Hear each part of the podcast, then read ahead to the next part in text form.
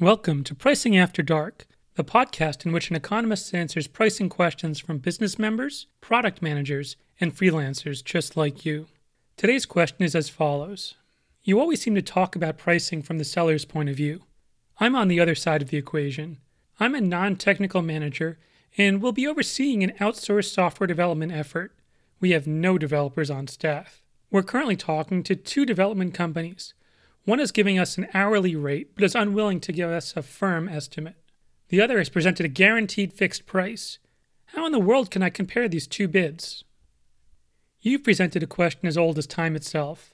What is the best way to compare apples to oranges?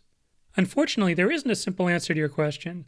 You need a lot more information than just the billing method selected by each company. In the future, you may want to consider selecting a single billing methodology as a requirement for all incoming proposals. If you're not willing to redo the bidding process and you're not looking to find additional vendors, you're going to have to work with the information that you have.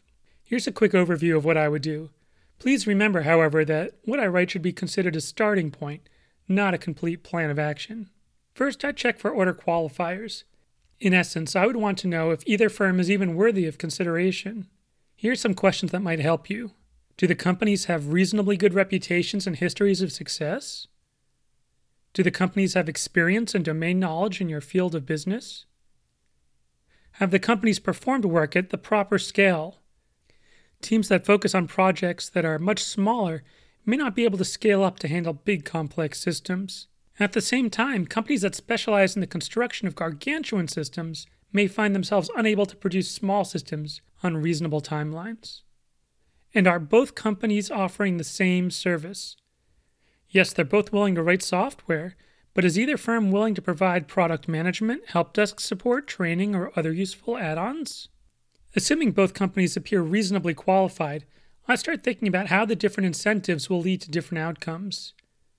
The following questions come to mind Who owns the definition of done for the project? A fixed fee provider will have a strong incentive to consider a project complete as soon as possible. This may mean reduced functionality or minimized quality control. How likely are change requests? A fixed fee provider will likely reject calls for new or altered functionality, or, at the very least, charge for each and every one of them. An hourly provider, on the other hand, will be happy to accept as many change requests as you can throw at it.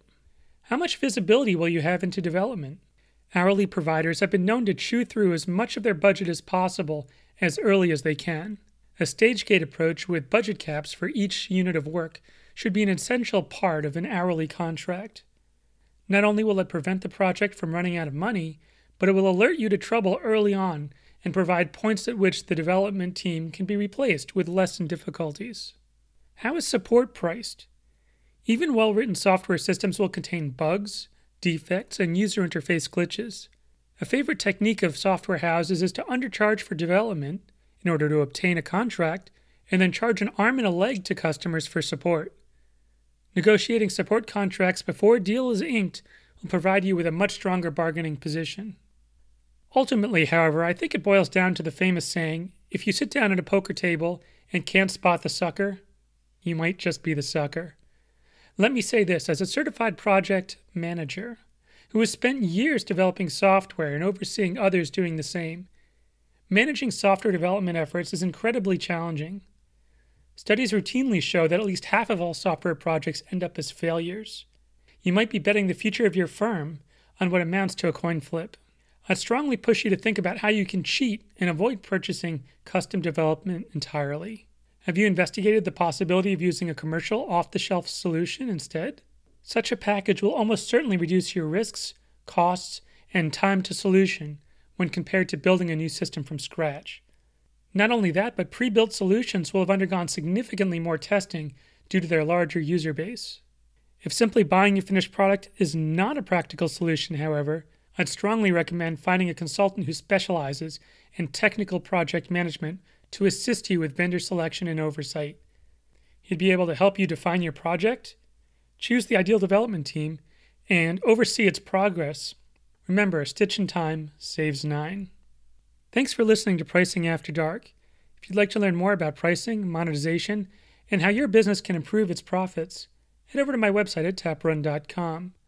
You can subscribe to my free email course, read through my writings, and even contact me for a consult.